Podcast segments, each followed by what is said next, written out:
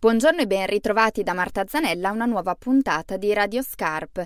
In Italia ogni anno vengono ricoverati più di 1.250.000 bambini. Sono tra i pazienti più fragili negli ospedali e per aiutarli ad affrontare la malattia e questo particolare momento della vita, da anni anche in Italia nei reparti pediatrici è entrata la clown terapia. Abbiamo iniziato a conoscerla con la storia di Patch Adams, il medico clown impersonato da Robin Williams nel, nell'omonimo film. In Italia dal 1995 è attiva la Onlus Dottor Sorriso e noi abbiamo chiesto alla sua direttrice, Cristina Bianchi, di raccontarci il loro lavoro. Dottor Sorriso Onlus è un, la prima fondazione in Italia a aver portato la clown terapia appunto nei nostri ospedali pediatrici italiani.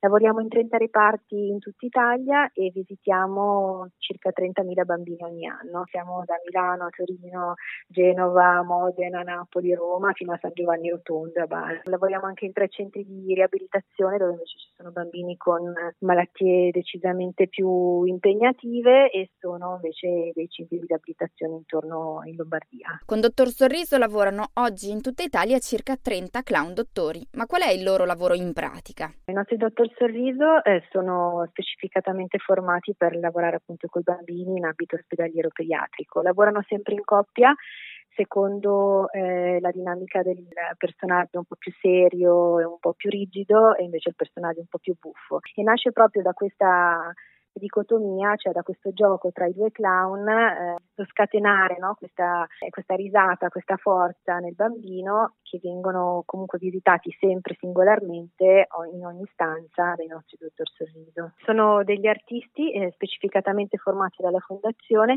che stipendiati anche dalla fondazione, quindi sono dei professionisti proprio preparati a, sì, a, ad affrontare delle situazioni molto complicate in cui è importante proprio capire il tipo, la modalità di intervento per ciascun bambino in ospedale.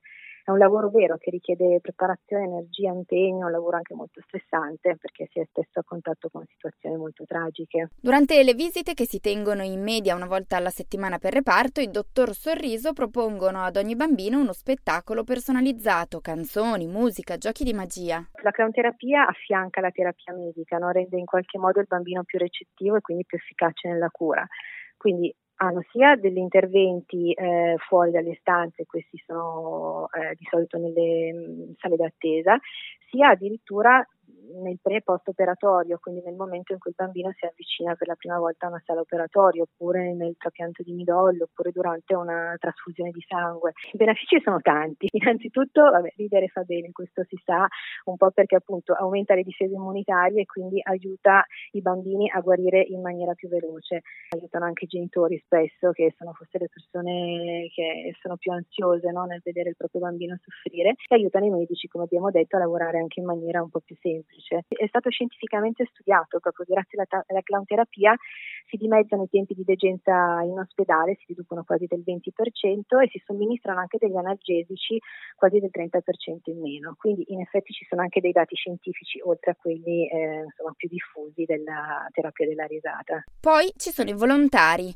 I clown volontari prima di entrare in ospedale seguono un corso base di 60 ore che li avvicina al mondo della clownterapia non lavorano all'interno proprio delle stanze d'ospedale accanto appunto ai bambini eh, malati, ma lavorano in situazioni meno gravi, come ad esempio una sala d'attesa, quindi abbiamo questo progetto che si chiama appunto Sorrisi in attesa, dove siamo nelle sale d'attesa degli ospedali, accogliamo i bambini nel primo momento, nel loro primo passo verso insomma, l'ingresso in ospedale. Nella loro storia i dottor Sorriso hanno partecipato anche a missioni internazionali in collaborazione con altre associazioni e organizzazioni non governative in Macedonia, Romania, Afghanistan, in Palestina e in Burkina Faso. Abbiamo partecipato a più di un progetto internazionale durante la nostra esistenza, siamo sempre disposti a collaborare anche con altre associazioni, sia appunto in Burkina Faso, eh, una delle ultime. In qualche modo cerchiamo di aiutare i bambini in tutto il mondo, se possiamo, anche nei contesti di disagio e di emergenza. Grazie a Cristina Bianchi, direttrice di Dottor Sorriso Onlus e da Marta Zanella a voi grazie per l'ascolto.